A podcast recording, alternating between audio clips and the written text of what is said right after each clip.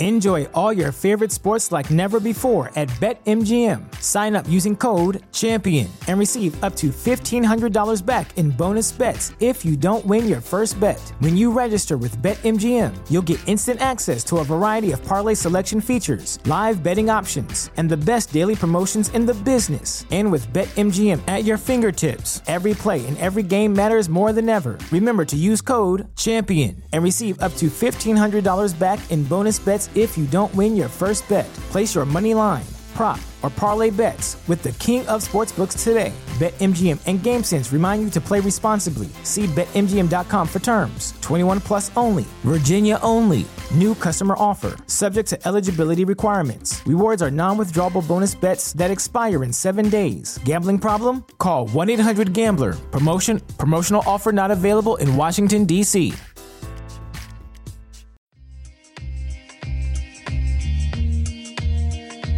Welcome to Three Yards Per Carry, a podcast covering the Miami Dolphins and the NFL. Now, here's your hosts, Chris, Alf, and Simon. And we're on, and welcome to another edition of Three Yards Per Carry. It's, you know, not a winning edition because it's third loss in a row, although we'll talk about it. Simon Kleins is here. I'm here. We don't know where Chris Kouffman is. Uh, we're trying to locate him right now, and we can't. We will figure it out as we move forward. But this show is brought to you by Manscaped. Use promo code 5RSN. You get 20% off your entire order. Uh, picks. If you're involved with prize picks right now, first of all, you got to deposit. You deposit $100 and they give you $100 right away if you use the promo code 5, F I V E. It's a one time rollover, which means they're essentially just handing you $100 for signing up. But if you are on prize picks right now, you get the 12 days of Pixmas, which means they give you a new promotion every single day. Today, you can play the players that have a Christmas sweater on. And if you play them and you bet them over or under, they're boosting your payoff by double the odds. So if it's two to one, now you get four to one. Uh, I have Aaron Rodgers over 223 yards passing. How do I look, Simon? Bad or good? good? Sounds good to me. Okay, sounds good. All right. And of course, BettorEdge. Go to bettoredge.com slash the number five reasons, and you get $25 just for signing up. All right, Simon, we we, we got to get into this. Okay. It was the rivalry is back. I was going to start with some jokes about, you know, what a great game. And then I was going to get into Minnesota, Indianapolis on Saturday, which was all kinds of insane as well. How uh, when you go up 33 to nothing and you lose, like everybody should fire, right? Everybody should get fired, right down to the ball boy, the the training staff, uh, everybody, right? Because it, it's almost impossible, especially since it happened and not even an entire game. It happened in a half, and really only a quarter and a half. So, but to hell with that game. We're going to talk Dolphins, Bills. That was fun. The only thing that wasn't fun was the final score. Uh, your feeling on that game, Simon? Uh good game. I mean, you don't win any uh you don't win any cookies for no. moral victories or for coming second. There's no participation trophies, but actually I thought that the team proved something that they could hang, you know, in cold weather on the road in a playoff atmosphere, in a playoff kind of game against a really good team, arguably the best team in the league, certainly the best team in the AFC.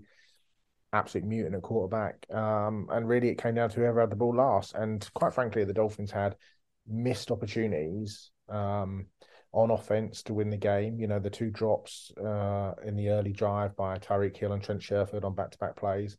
And then, you know, after getting the touchdown to go up to take the lead 26 21 was it after the Tyreek touchdown? Yeah. Mm-hmm. Then get the ball back at midfield after the the strip sack from Jaelan Phillips and the the recovery from Christian Wilkins only to go three and out was a you know massive blow because you score a touchdown there um, did they go three and out? Or did they kick the field goal? Regardless, to I think they went three and out, and they kicked the field goal on the next drive, didn't they?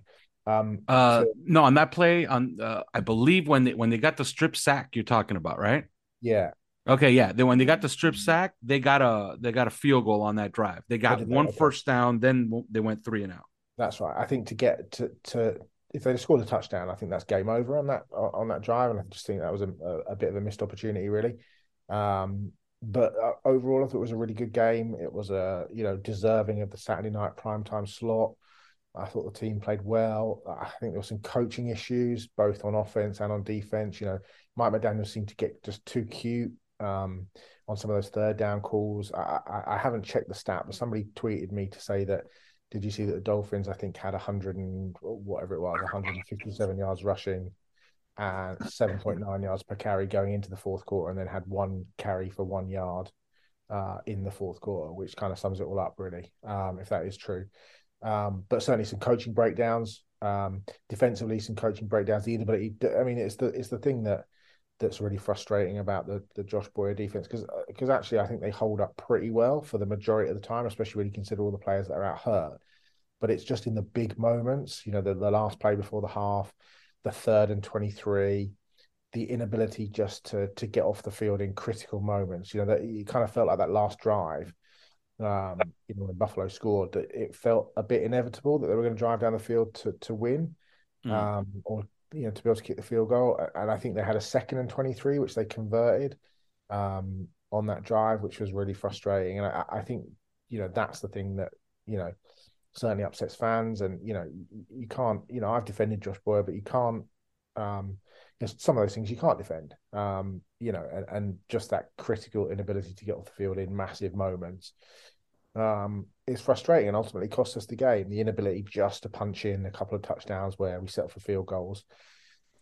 Um, you know, felt a bit like the Cincinnati game in that respect, in terms of that drop by Chase Edmonds in the end zone that we settled for the field goal. But overall, I thought the team played really well. Special teams were excellent. Thomas Morstead's been brilliant all season. Jason Sanders seems to have got over the hump. Um, running yeah, he was, he was he was kicking that ball hard, yeah, far, fast. It, it, he looked great yeah, on on Saturday night. He did to the uh, point to the point where he um uh, Mike McDaniel told Danny Crossman when we got that ball when we got the ball back on the strip sack, okay, and we ended up with a field goal, okay, and then the following drive when it was uh when they tied it 29-29 Dolphins are driving down uh Tua hit Cedrick Wilson for 21 yards on the fade and they got to the 40 yard line. Uh, Mike McDaniel said that he spoke to Danny Crossman. he said, We're good from 52. And Danny Crossman says, We're golden from 52. Yeah. So, like, they were willing to kick a field goal from 52 yards in with Jason Sanders. So that tells you the confidence that they had in him. I also have a lot of confidence in Christopher Kouffman because mm-hmm. he always seems to show up. And guess who? I don't see why. Oh, Christopher Kouffman. Here he is. the man, the myth, the, the, man, the myth, the, the legend. Well, Chris, yeah. I already asked. I already asked Simon, and we went on and on about the game. But you know, what did you feel as you were watching this game? I started off the show by saying the rivalry is back on, and it's going to be a fun two, three, four years for however long this, you know, this tit for tat is going to go. But you know, I enjoyed everything about the game except the final score. Uh, your thoughts on the game? Well, it's it's it's funny because if you really work out through all the playoff machines and stuff like that, and you you kind of go through the path of least resistance as far as what you know who's going to win what game and, and, go through the whole thing. Um, we're going to have a rematch. You know, we might have a rematch up in Buffalo against the Buffalo Bills in in the playoffs you know, if the Dolphins are able to take care of business in the the next three games, which I I do believe that there's a fair chance of that happening.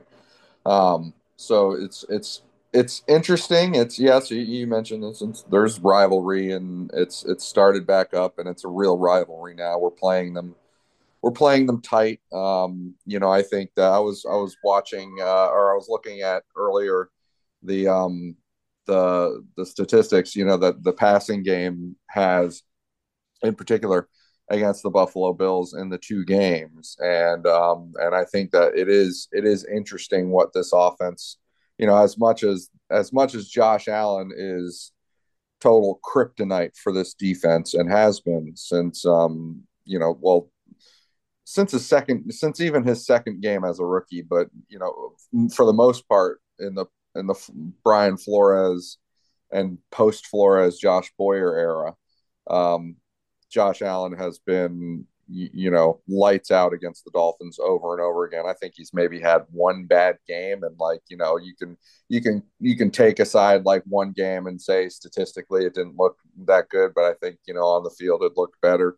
Um, I think, buddy, I think he's he's had like basically one bad outing against us, and um, and with Buffalo being such a strong team, and at this point, you just have to give it up for Josh Allen and say, yeah, he is one of the best quarterbacks in the league, and we're going to be playing in the division with one of the best quarterbacks in the league for a long time yet again. So all roads in the division go through Buffalo, and um, and so that's the concerning thing about the defense is, is even if you take aside that the defense is literally probably the worst in the uh, in the AFC. Um, you have to look at the fact that they cannot slow down. But this this defense, this defensive style, does not have a history of slowing down Josh Allen at all, and um, that is a big problem. That's like uh, that's like when when New England had Tom Brady, and um, and and you're not you know you're not formulating your team or you're not you're not trying to beat the Patriots. You know, um, I think that uh, I think that we're we need to be formulated to try and beat the uh, Buffalo Bills, and unfortunately, that probably does mean a change of defensive coordinator after the year is over, um, and, a, and a new system altogether. But um, but watching the game, it was fun. You know, it was it was a competitive game. Um, I thought a lot of my fears about how the game was going to go really got set aside very early, pretty early in the game, you know, offensively speaking. Um, and I saw what they were doing on the ground. I saw the uh, the imagination that went into it, the um, the multiplicity that went into the ground game, uh, and you know the commitment might not have been there uh, still. Uh, you know, it, it's not like they were overzealous with the run game uh, against the against the Buffalo Bills, but um, but it was it was a balanced attack. It was um, thoughtful. Um, there, there, was variety, and uh, and it, you know overall, it just it looked like the offense was getting back on track. Uh, if only the defense was. And I think that uh, the, it's interesting to hear Simon talk about you know the the situations on defense because this is a situational defense.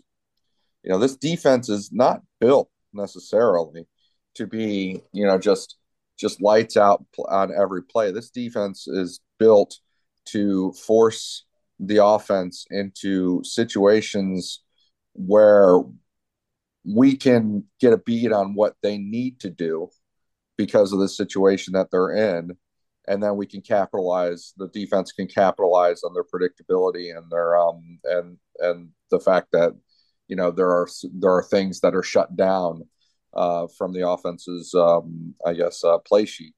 And that's not working at all. The situations are exactly what's killing us. And that is very damning to me of the um, the coaching staff, uh, the defensive coaching staff, because that's not what this defense is built for. It's built to be the exact opposite. Um, so I think that uh, I think that it is concerning, and and you you do have to kind of wonder at this point um, if this is the team that can you know can can go on a hot streak through the playoffs and and get us all the way there. Um, and so you know in that way there's there's some disappointment, uh, but at the same time we went through really a multi-game a multi-game uh, cyclical downswing, and and I think that started at the bye week. I don't know whether they were, you know, reading their own press clippings or uh, or just just focusing on resting rather than retooling or whatever. But they came out against the Texans and they kind of um, they kind of you know jogged out to a lead in the first half and then played an atrocious half of the second half of football. Mm-hmm. And then, um, and then the San Francisco game, you know, but they were in denial about that because, hey, we won, we won by a lot. You know, we, we we're good, we're fine. Um, but then the San Francisco game, he comes and they lose that game, and um, and I think they were still in denial about it. I think they were still, you know, oh, okay, well, we dropped a game, but you know, there was stuff out all over the place out there, and uh, it, it was really just it's just all to it. It was just uh, he had a bad game, whatever, you know. It's not going to happen again, you know, so on and so forth. And which, which I, if you've heard me speaking over the last three weeks, you know that I disagree hard on that, but um, but I think that they were in denial about that, and then they had the game against the Chargers, and that was rock bottom. You know, you can't deny anything at that point anymore with the way that game played out. And so they spent the week retooling, and it was clear from the offensive play calling uh, in this Buffalo game and the overall, I, I think the uh, the overall you know focus of certain players in the game. It was clear that they got the message about the Chargers game, and they they started to you know to get back into the swing of things. And um, sometimes you don't win right away, even when you start, even when you start picking yourself up out of the um, uh, out of the dirt. And uh, they did not win this game, but it was a playoff type of atmosphere. It felt like a playoff type of game. They're in the snow and 20 degree weather in Buffalo. Um, Josh Allen is being who he always is against us, and yet we lose by a walk off field goal at the very end. We had an eight point lead in the fourth quarter at one point. Um, should have been a two score lead if uh, you know if two guys can catch the ball and catch you know really well thrown balls in the end zone. Um, and you know I think that uh, I think that that gives us a lot of confidence that hey we are going to be looking at a play or, or wild card spot going into somebody's home, uh, uh, you know, stadium with a, a high energy crowd, um, and and possibly some weather conditions. And this gives us a ton of play uh, or a ton of confidence, I should say, uh, that they will handle that okay. You know, and I I think that that's important. But at the same time, I think we're we're starting to get into a full focus of the shortcomings of this team and the shortcomings that ultimately are are not going to bring us bring us home, you know, the the trophy uh, this year. So, um, you know, it, it's it's a little bit, I guess, uh, you know, bitter. I'd say bittersweet, except you know, there's no sweet because we didn't win the game. But but yeah, um, yeah. but it was it was promising in one sense, but also, you know, kind of kind of a little bit kind of a little bit still sad in another sense. Uh, I don't think this defense is fixing itself anytime before the the end of the year, and Byron Jones's absence does not explain it. Um, so you know, I think that uh, I think that you know it, it's unfortunate, but at the same time, I do think they're pulling themselves out. Last time we hit, we pulled ourselves out of a three game losing streak. They won five straight. So uh, I think they're going to take care of business next week against the Packers, probably against the the New England Patriots, and then uh, on the road. And then we'll, you know, we'll see that big Week 18 matchup against um, against the New York Jets and a, a staff full of coaches that Mike McDaniel says is, you know, second only to the 49ers as far as ever the fact that he knows everybody on that staff and respects everybody on that staff. Although um, it's going to be pretty simple uh, going forward. Uh, Jets lose to the Jaguars on, on, on Thursday. Dolphins win the next two. They clinch a playoff spot. And then that game against the Jets could be for seeding anywhere from five to seven. So, well, but but you got to win it. Yeah. yeah. Well, you got to win the next two. You got to win the next two. You, you, know what I mean? You win the I mean, next two, you clinch it. early. I'm know? looking at it. We're 0 and 0. We've got a three game season now. Yeah. yeah. Yeah, and it's pretty. It's as simple as you can get it. You win two out of the three, you're in. You lose two, two out of the three, you're probably out. There's a there's a scenario where you lose two and you beat the Jets and go one and two and still get in. So yeah, the sure. interesting thing for me is that you know you look at it. I mean, yeah, we played brilliantly against the Bills, but you know if the playoffs were today, we we play the Chiefs, right? But actually, you know, I wouldn't fancy necessarily going to Kansas City. I wouldn't really fancy going to Cincinnati. But of the rest of the teams, you know, if we had to go to Tennessee, there's nothing much about the Titans that scares me. If we had to go to the Ravens again, especially without Lamar, nothing much that scares me. I don't think the Chargers would beat us again. And then, you know, I think we beat the Patriots. I think we beat the Jets. I think we beat the Jaguars. And even if the Jaguars toppled the the Titans, I'd actually be more scared of the Jags, I think, than I would be of Tennessee. Yeah, well, they're they're hot and their quarterback's playing yeah. at a high level now. Yeah, and Lawrence is playing out of his mind at the moment. But you know, I don't. Apart from Cincinnati, and the Chiefs, you know, let's say the Bills are out of it for the first round because they're the, you know, I don't, I, I wouldn't be scared necessarily of going on the road and beating any of those teams. That's true. but can we, can they string together three of them? That's the thing. Yeah, that's the problem. momentum's a funny thing, Chris, isn't it? You just it doesn't take much, yeah. does it? You know, let's say let's say we beat Green Bay, beat New England, beat the Jets. You know, we're the hot team. We're one of the hot teams heading into the playoffs. You know, mm-hmm. let's say you end up on the road against Tennessee and you beat the Titans. Well, hello. Now we're in the division championship and we've beaten four. We've we've won four straight. You know, mm-hmm. and actually, you know, we'd have won what five, nine. We'd be nine and three over the last twelve games if you if you wanted to look at it like that. Yeah, you know, that would be. No, that that's fair point, but um, but at the same time, I mean, can can you imagine can you imagine stringing it together in the playoffs with this defense? Probably not. Probably they're not. Gonna, well, they're gonna, they're gonna they need one guy desperately, and we're gonna talk about some of the individual players. The offense can get hot. We've seen it, yeah. right?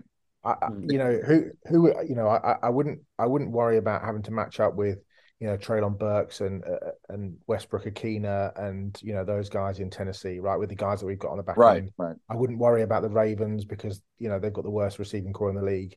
Chargers, you know, I thought we you know we played them pretty well. Sometimes you know you look at that throw from Herbert last night to set up the winning field goal. Some things you just can't quantify, but again, you kind of fancy them against those. You know, you wouldn't feel like outmatched against those. Mm. Those receivers, I think when you talk about Cincinnati, you know, if if Higgins and Boyd and and obviously um, Chase, Mixon, they're all healthy, you know, especially on the back end. That you know, that's putting an awful lot of pressure onto Bethel and Crossen and Kohou, who've all been, to be fair to them, they've all been magnificent given you know their standing. But that's an awful lot of pressure to think, you know, say to Kader Kohou, buddy, you know, you've either got Ja'Marr Chase or you've got Tee Higgins. Good, good luck with that. You know, well, in well, this game, and we're, we're, we're, we got to go to a break right now. But speaking of Kohou, there was a play, and I'm going to talk about it on the second half of the show. But first, these words. Do you have a water leak and can't find where it's coming from? Are you dealing with water or mold damage in your home or business? Then call Water Cleanup of Florida at 954 579 0356 for immediate assistance. With over 60 years of combined experience, Michael, Robert, and their team is prepared to handle all types of leak detection issues 24 hours a day, 365 days a year. After the leak has been located and repaired, Water Cleanup of Florida will then clean, dry, and fully restore the damaged areas. Water Cleanup of Florida is fully licensed, insured, and certified to provide the one stop shopping that busy homeowners and business owners require. There is no need to bring in other contractors. They will handle the entire project from start to finish. Service areas include Miami, Broward, and Palm Beach counties. Call Michael anytime on his personal cell phone at 954 579 0356. That's 954 579 0356 or visit their website at WCUFL.com. Water Cleanup of Florida. If you have the schmutz, they have the guts.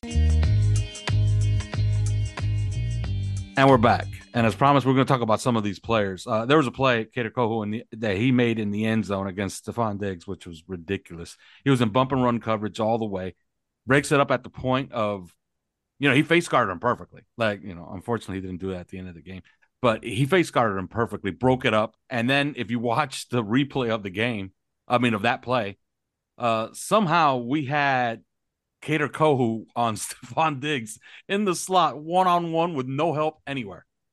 Speaking of help, I think they needed Eric Rowe in this game because Dawson Knox, you know, ripped us apart. Uh, your thoughts on how the back end played, uh, Simon? Because they were, they were. Uh, I could swear I could see Josh Boyer running around with band aids.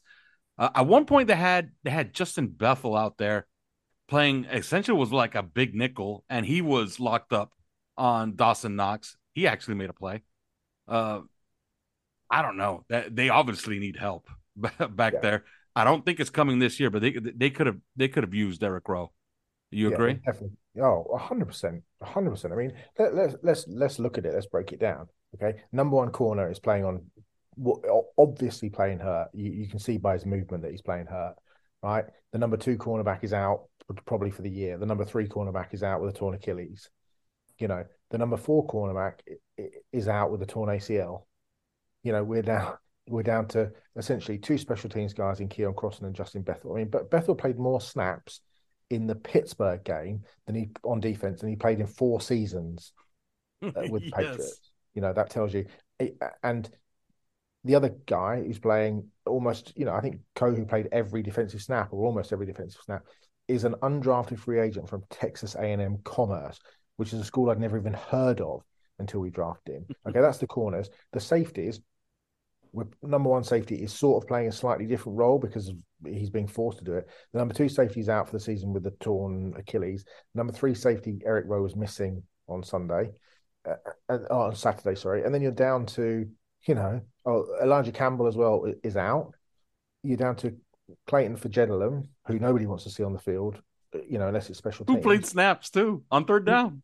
and Noah Igbinoghene was playing, uh, you know, a little bit hybrid safety court. I mean, it we can talk all we like about Josh Boyer, and yet there are certainly issues. But my God, you know the the job that's being done on the back end by that coaching staff, especially the secondary coaches, just to keep them afloat. You know, and don't forget on on Saturday night you're playing A against Josh Allen, but also Stefon Diggs, um, you know Gabe Davis, Beasley's back, Isaiah McKenzie. They've got backs out the backfield that can catch the ball, all catch the ball really well. The tight ends excellent. You know, and I must we admit, I had a, a, a, awful feeling of dread when Cole Beasley caught that first pass from Josh Allen. I was like, "Oh no, it's back." Oh yeah. man, yeah. Noah Igbinoghene played 33 snaps. Yeah, I mean, had, two tackles. Yeah. yeah I gotta dig yeah. into Noah Igbinoghene because, like, maybe he's good. I don't know. maybe no, he's turned it around. I don't think he's good, but I mean, I, I, can only remember him getting beaten once if he played 33 snaps. I mean, you know, that's not that's not bad. He's given up a 67.9 passer rating this year in coverage. It's best on the team, by the way. Uh, I'll talk about another guy, Jevon Holland, and I think that they found something to start the second half. They started playing him. Uh, I don't know. I, I guess you could call that Buck linebacker because I thought that was his best game, maybe of the season, but certainly in the last six or eight weeks. And if you notice, then I'll get Chris on this because they went away from this, but for mo- for the most part, when Josh Allen just starts rolling, he makes your linebackers look like clowns. Because first of all, he's bigger than all of them. all right, so he could run through tackles from Elandon Roberts and Jerome Baker and Duke Riley. Sometimes he could run right past people, like he did on uh, against Duke Riley for that big run at the end of the game. Uh, but all of a sudden, when you started playing Jevon Holland on the line, kind of in that buck linebacker role where he was kind of spying on Josh Allen and Josh Allen was trying to leave the pocket, like all of a sudden we look like equals on the same field because our guy is just as athletic as their guy, although he's not bigger and he's much smaller, but he's a good tackler and he's more athletic than Josh Allen. It seemed like we kind of evened even the playing field right there, and then we went completely away from it. Uh, your thoughts on what Javon Hall on Jevon Holland, how he played, and how they played against Josh Allen? Well, so one thing you have to keep in mind about Jevon Holland is, you know, for for all you know the the stuff about playing in, in a bunch of different spots. I mean, he's if you go through it, I mean, he's he's playing he's playing you know forty to upwards of seventy snaps a game at free safety. I mean, he is he is he is playing deep safety position um, a lot, you know, which is which is what uh, what I think what I think you kind of want with him. Um, it was an interesting idea that they had to sort of bring him down and uh, and and have him sort of fake fake a coverage and then end up being the spy for uh, for Josh Allen, and that was nice. Um, but overall, I mean, he gave up he gave up that big play in the end zone too. I mean, you have to you have to say it. Um, mm. And when you look at all these guys and you say, you know, yeah, they're they're they're playing well, but not every play and and then you look at the scoreboard and it's 30 plus and it's you know and, and it's like you know everybody everybody's playing well except for a couple of plays and there's just too much pressure on the individual players to be perfect. There's too much pressure on an Xavier Howard to be um, to be perfect when in a year where he's you know obviously going through something physically. How much and how detrimental it is, you know, I, I don't really know. Only he would be able to tell you that, or only the Dolphins staff would be able to tell you that.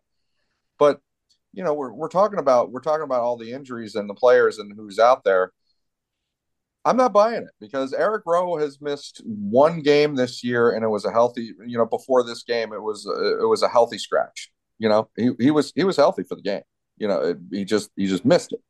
Um, they've been playing without Nik Needham. That is true. But you know what? I'll be damned if Kader Kohou, Kohou isn't giving us what Nik Needham gives us. You know, I've, I've seen what Nik Needham gives us. Okay. Kader Kohou has given us that. You know, Xavier Howard has fallen off a cliff, but he's got too much being put on him. Um, you know, I, I just I'm not buying this this excuse that you know that that it's it's all injuries and that's that's what takes you from a good defense down to the worst defense in the AFC. You know, and that's that's what we're facing we're facing with uh, with the Dolphins defense this year. And I think it's it's got to be it's a scheme because you know and, and here's the tell. When if you know what this scheme is about, if you know what this team, this defense is about, this style is about in terms of the pressure, the um, the the zero blitz looks, and, and all of that stuff, you know what that's about, and you find yourself mid-season having to trade for Bradley Chubb so that you don't do that anymore, and you're going away from the identity of your defense to just try something um, on the fly that tells I, I, think that tells you a lot of what you need to know about whether this uh, this this style can continue with this um, with this defense and this team in this division against these opponents. And I don't think it can. And and so I, I don't think you're gonna you know I don't think you're gonna be sitting here next year with Josh Boyer um, you know, again having this this uh, this debate back and forth all the time with how much is he going to blitz this game, uh, our, our defensive linemen, who we know to be very talented, we see them being very, very talented on the field. Um, are they actually going to get home when we when we uh, rush only four?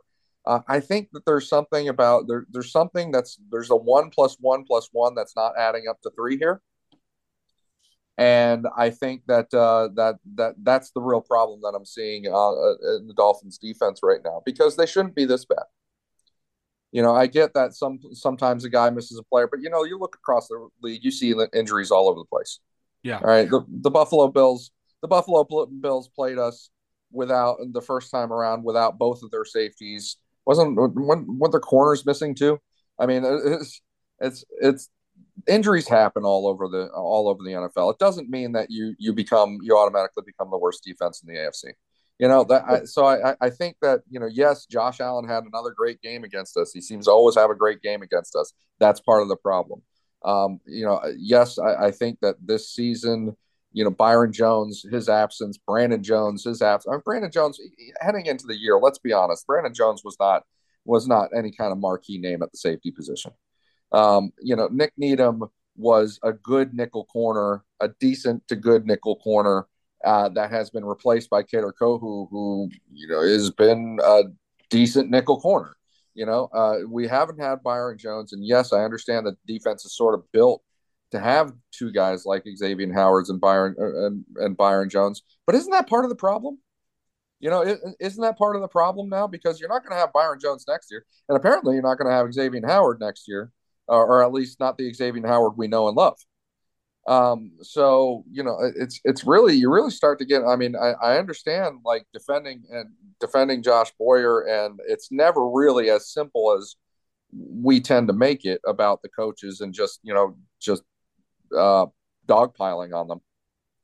But at the same time, this is a problem, and uh, and this is uh, this is becoming a persistent problem, and I'm not seeing a solution in sight within this structure and uh, and that includes for this year going on the going on the into the playoffs and potentially going on the road and having to face guys like Josh Allen, Patrick Mahomes, you know, um, or Joe Burrow and those those passing attacks. I think Simon is absolutely right about about teams like Tennessee Titans.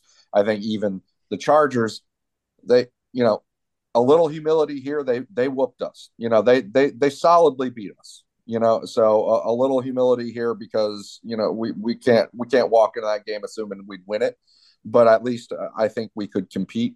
Um, you know some of these other guys in the playoffs in a playoff setting I, I don't think we can even compete with you know uh, there's part of me that thinks we're not even going to be able to compete with them uh, because and it's because of this defense you know and and so it, it sucks but um but yeah that's that's where we're heading right now. Well the defense has shown that they can't stop conventional runs against anybody anywhere on on the road or at home. So I like them against Tennessee. Uh, mm-hmm. They can't play the Chargers, by the way, because the Chargers are not overtaking the the Chiefs. They can only play the Chargers like down the road, uh, maybe in the second round. Like maybe maybe they play the, the Chargers in the second round. Uh, let me see. Uh, there has to be an upset, like one, uh, like the two seed or the three right. seed has would, to go down. It would be it would be second round. You're yeah. you're, you're correct about that. Yeah, so our first round opponent is going to be the loser of, and that's a good thing, by the way, that there's going to be a race for the one seed event uh, because um, they get to do our dirty work for us because they get to beat up on everybody else. Yeah, I was you talking about I mean? overall. I was talking about overall playoffs rather than. I know we obviously can't play them in the first round. Right, yeah. I, I, I, agree. I, I am with Simon on that. Like I'm talking about overall playoffs. Like say we do get past the first round. Like what are our realistic chances of of burning through the playoffs? Here? Yeah, and we got to get into one of these players because that's what everybody's talking about. It, it wouldn't be a Miami Dolphins season if somebody wasn't looking for a scapegoat. And you know, I didn't want to be one of these dipshit teams that you know one part of the of the team falters or be, due to injury or they just play poorly and they just okay, let's just fire everybody on the defensive staff. But I tend to agree with Chris in this regard. There's good players on this defense, and there's I, I can't find many teams that have a better edge rotation than the Miami Dolphins have. And one player that is now getting the brunt of of the fans' ire is Bradley Chubb.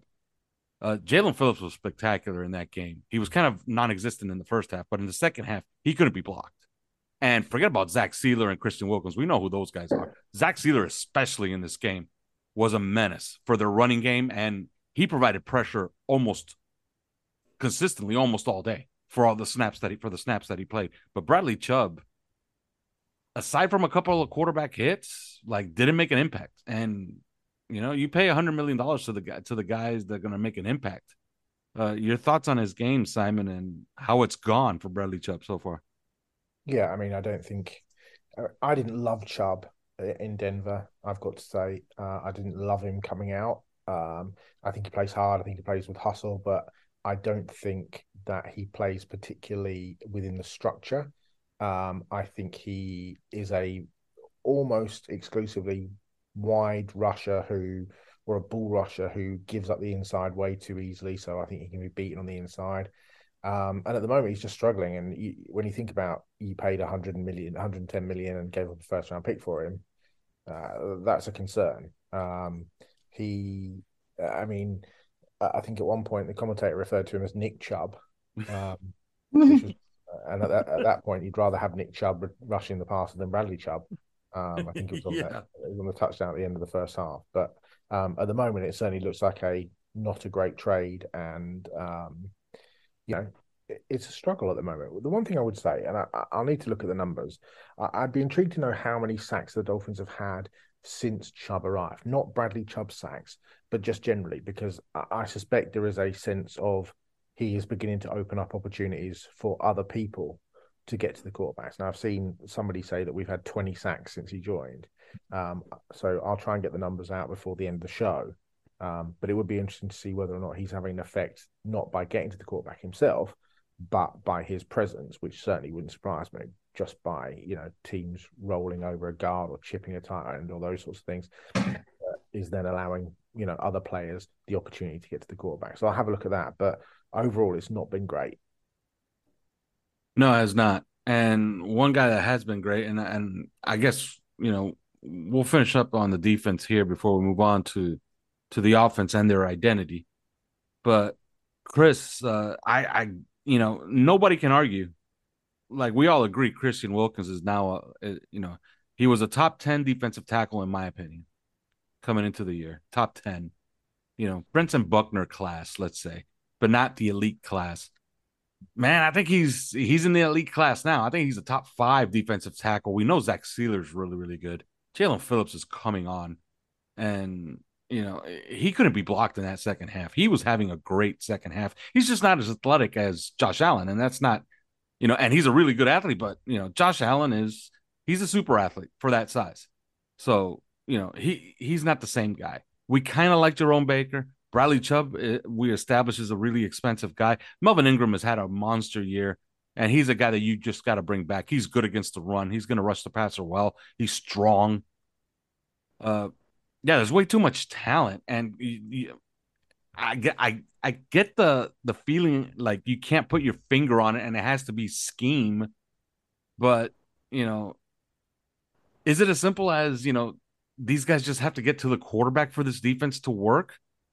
Because they're actually doing that. If you look at their numbers the last few weeks, and they're still giving up points on the road.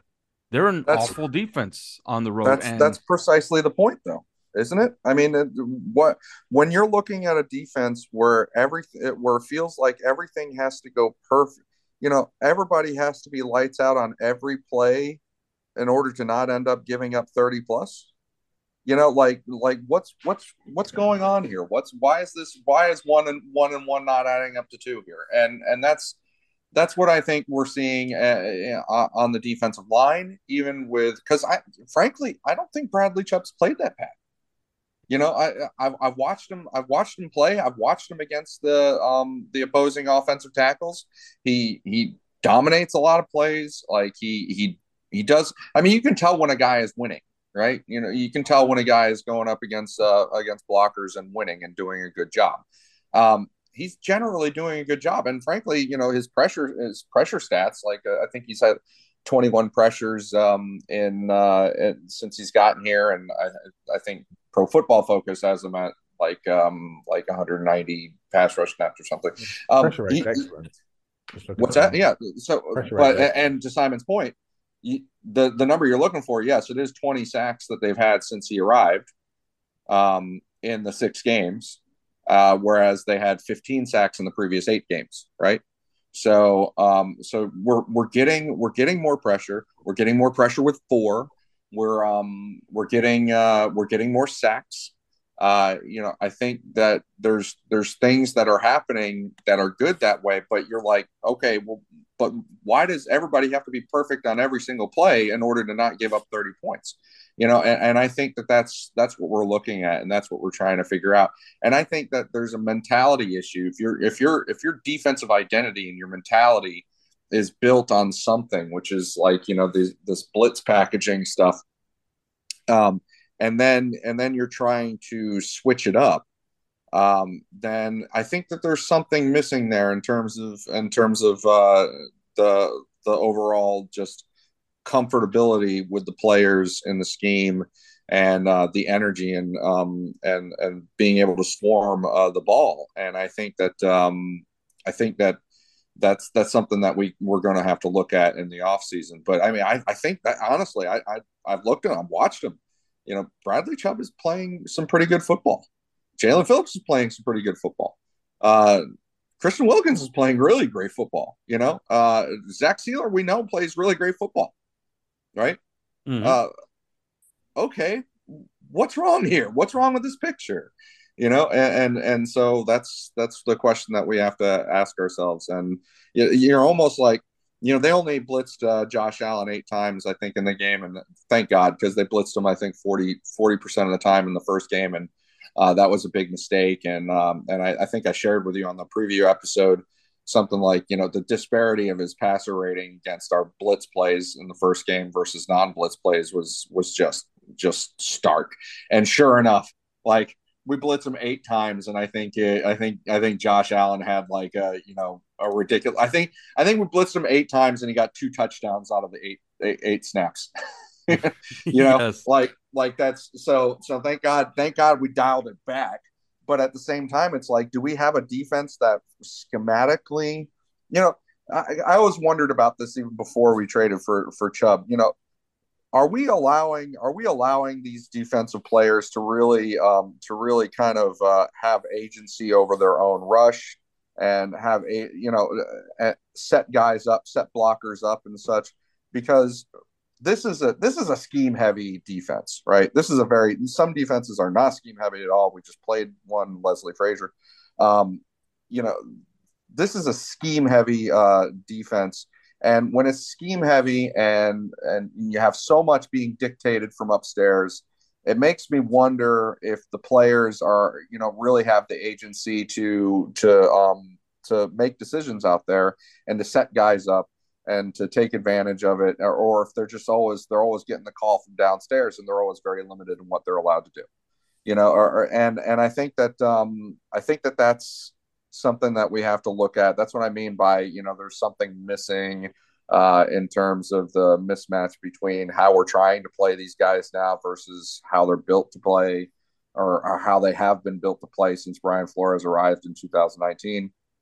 Um, you know that's that's something that's something that we really have to look at. But you know, because because we saw Kader made plays out there, all of the defensive linemen made plays out there.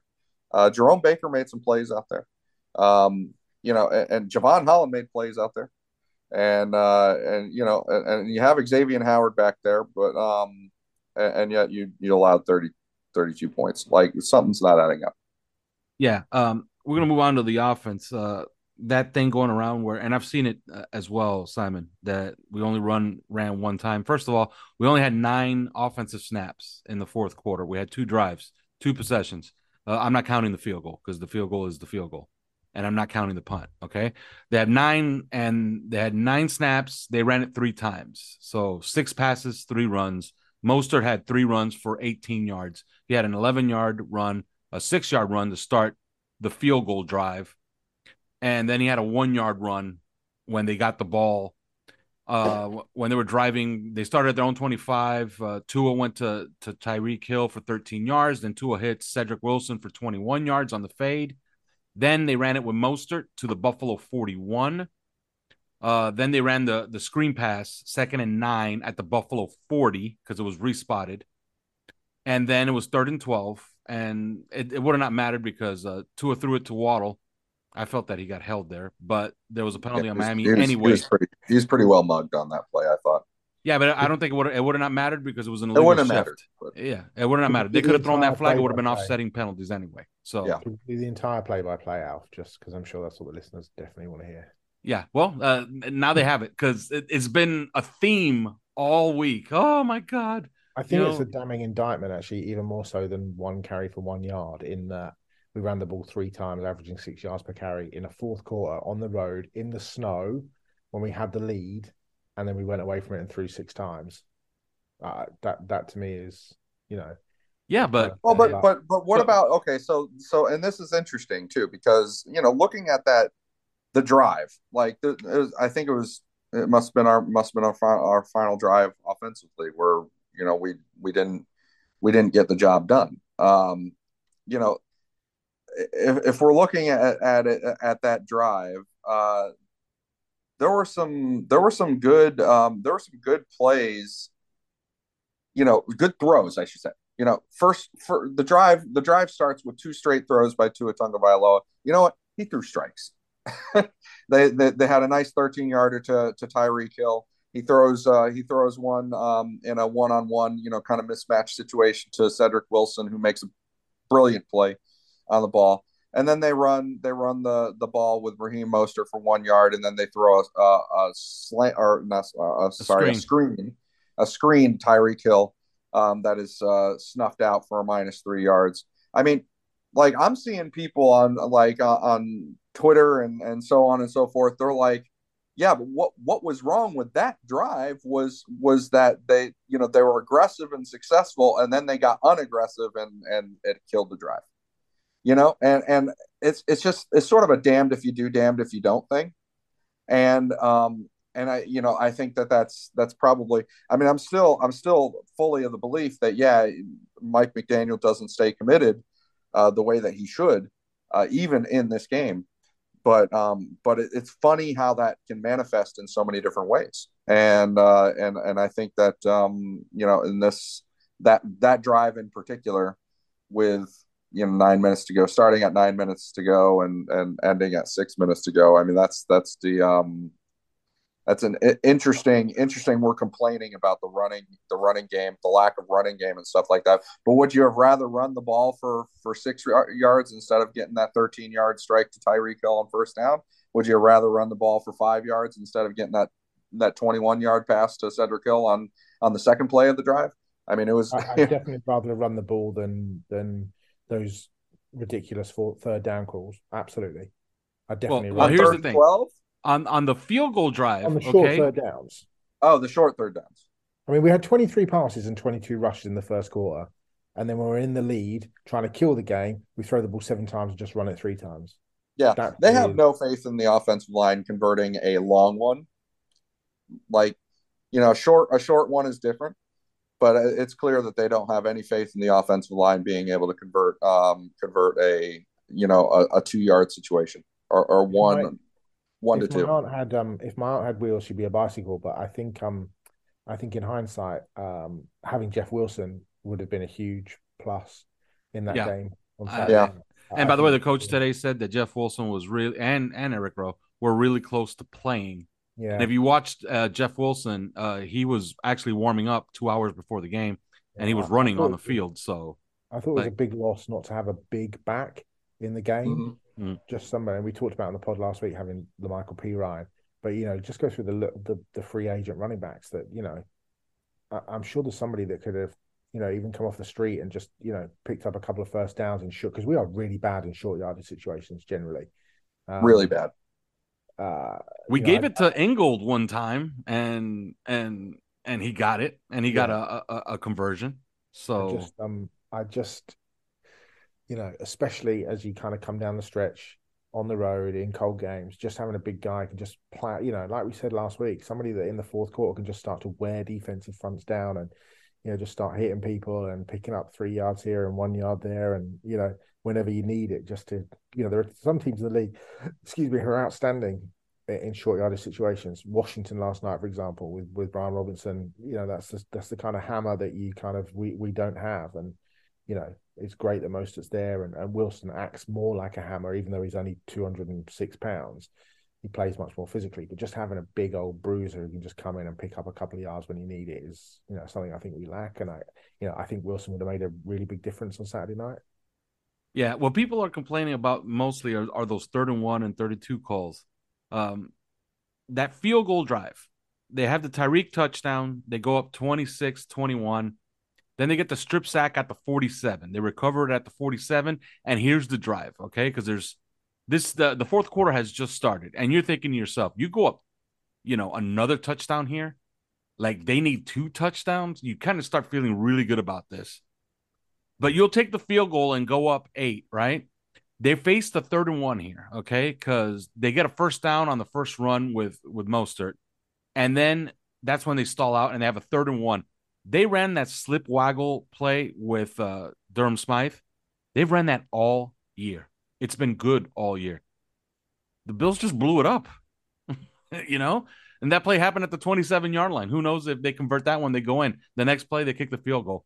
So you know, if we, you know, do you want to run it right there on third and one? I tend to agree, yeah. But you know, the Bills were were, were beginning at this point in the fourth quarter. They were beginning to bring guys into the box. And what would you want to call against, you know, a heavy box on third and one? You know that that that slip waggle screen to to one of our tight ends seems to work every Yeah, time. smart. Why not? No. I, I, I'm never a fan of those fast breaking out routes against twitch twitched up corners.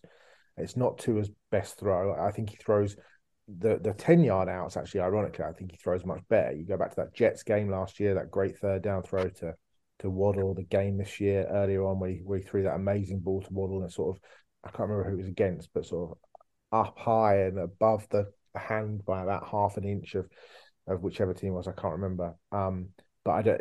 To me, that's not his. That's not his forte. Those short, and especially again when you're playing, you know, Trey White and, and Taron Jackson and Dane Jackson and, those guys, twitchy corners who kind of know what's coming. I think, and I just didn't like those calls. It just and the little slip screen to smile. I just. I, I, I don't like it when you're g- getting a tight end and, and forcing him to pick up yards with a catch at, at or behind the line of scrimmage, which is essentially what that was. Mhm. Um, I just didn't love those calls. I've got to say, it, it just felt like, as it has done a few times, certainly in the second half of the season, a bit like McDaniel's just slightly overthinking things a little bit. He's just almost getting too cute with those sorts of things, and you know, hopefully we get that shit straightened out. Yeah, well, with and- that one, with that one in particular, I gotta say, um, you know, the interesting thing is you know, you, you, can make the case, especially with this coach, the way he calls, you know, he, with with his fourth downs, he almost is like us playing Madden. You know, like we're just always going to go for it on fourth down. Um, but uh, but I think that uh, in this case, when you've got the long one, uh, you could do you could do well if it's a long one. Then I think that you, yeah, you do you do dive. I don't care if it's an eight man box.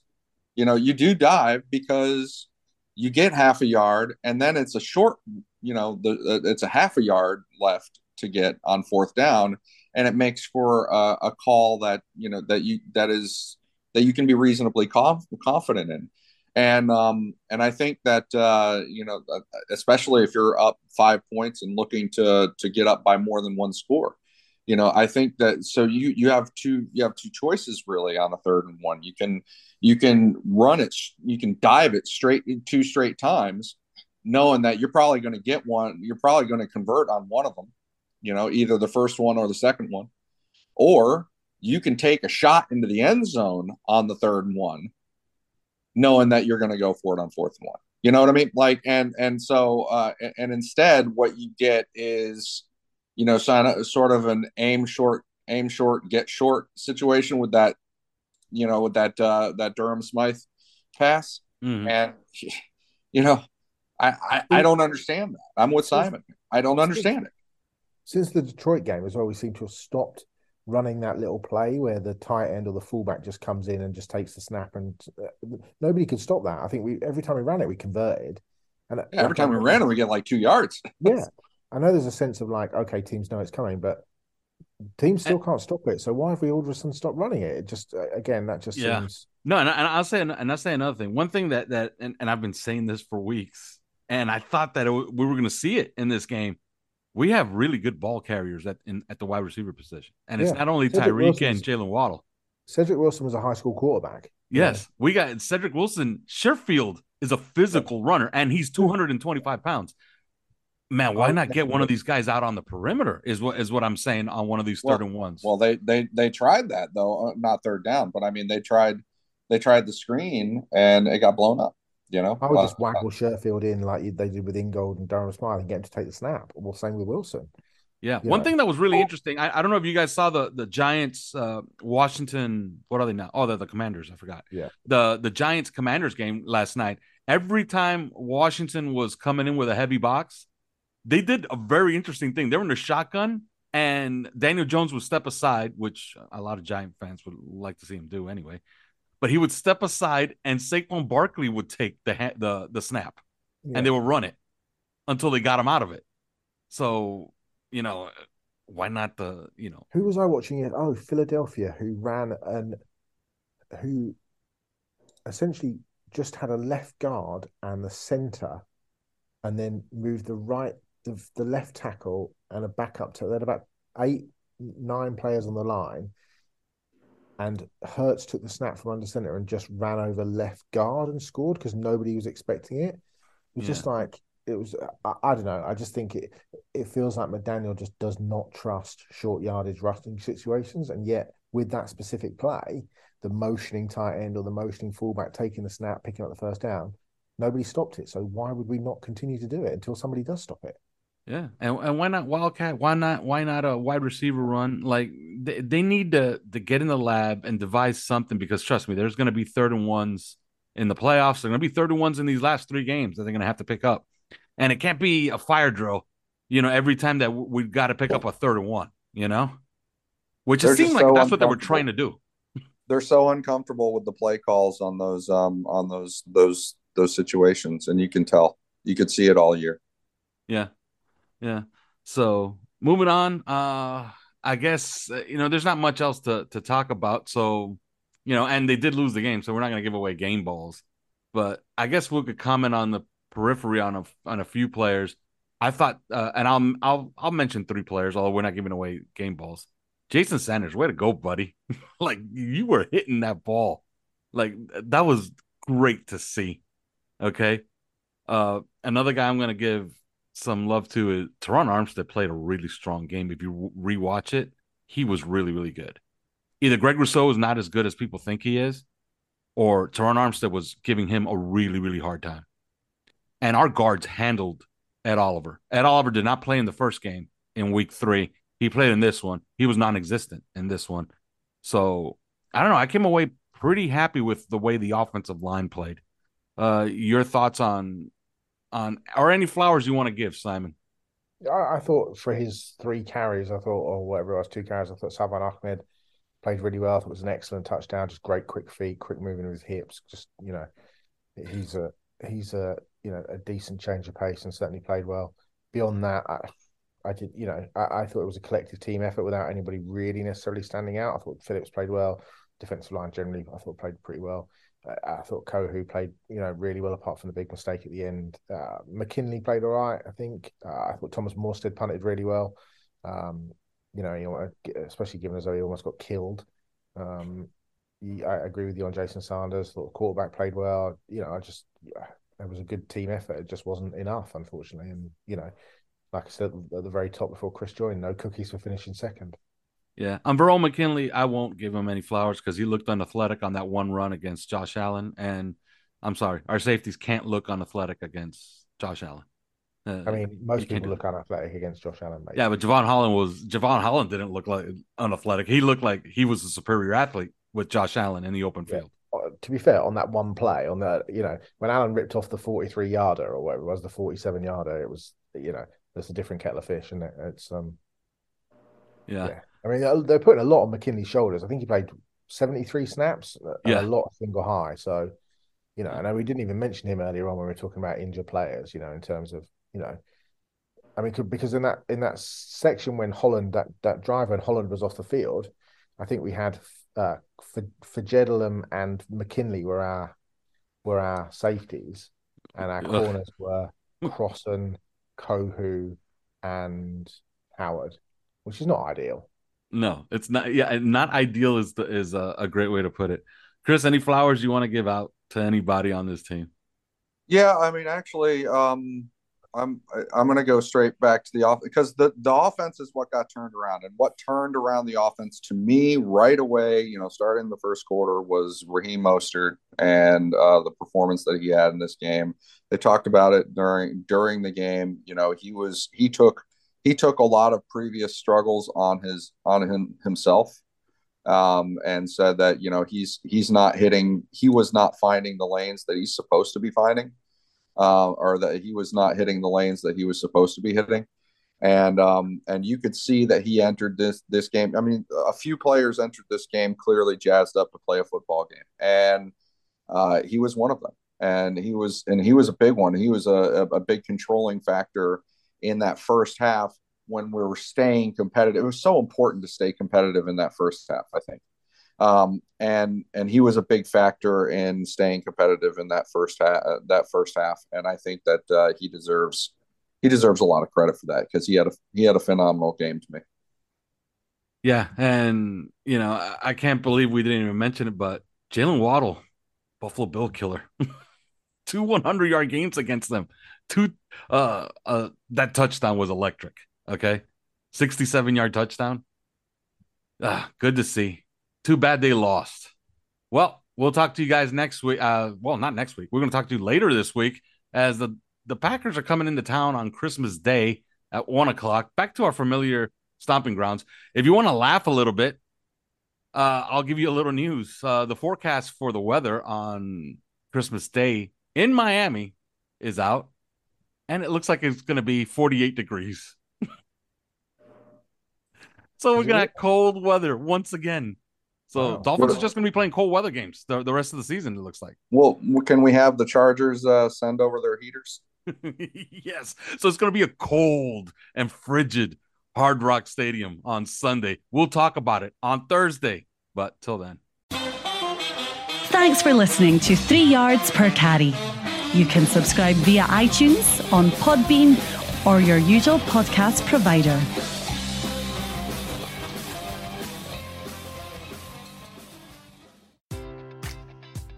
Enjoy all your favorite sports like never before at BetMGM. Sign up using code CHAMPION and receive up to $1,500 back in bonus bets if you don't win your first bet. When you register with BetMGM, you'll get instant access to a variety of parlay selection features, live betting options, and the best daily promotions in the business. And with BetMGM at your fingertips, every play and every game matters more than ever. Remember to use code CHAMPION and receive up to $1,500 back in bonus bets if you don't win your first bet. Place your money line, prop, or parlay bets with the king of sportsbooks today. BetMGM and GameSense remind you to play responsibly. See BetMGM.com for terms. 21 plus only. Virginia only. New customer offer. Subject to eligibility requirements. Rewards are non withdrawable bonus bets that expire in seven days. Gambling problem? Call 1 800 Gambler. Promotion. Promotional offer not available in Washington, D.C. Wilson, you sent the game winning email at the buzzer, avoiding a 455 meeting on everyone's calendar. How did you do it? I got a huge assist from Grammarly, an AI writing partner that helped me make my point. And it works everywhere I write.